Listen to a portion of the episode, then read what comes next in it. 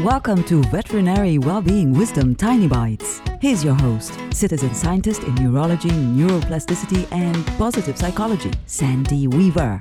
If you watch the news, pay attention to how it makes you feel. Do you feel anxious, frightened, depressed? Do you want those feelings?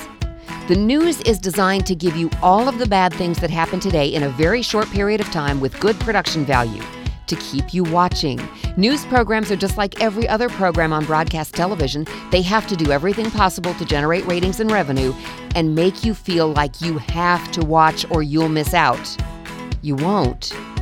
If you like feeling anxious, frightened, and maybe even depressed, then by all means watch the news. If you'd rather feel better than that, turn off the news and do something that supports your mental well being instead of sabotaging your mental well being.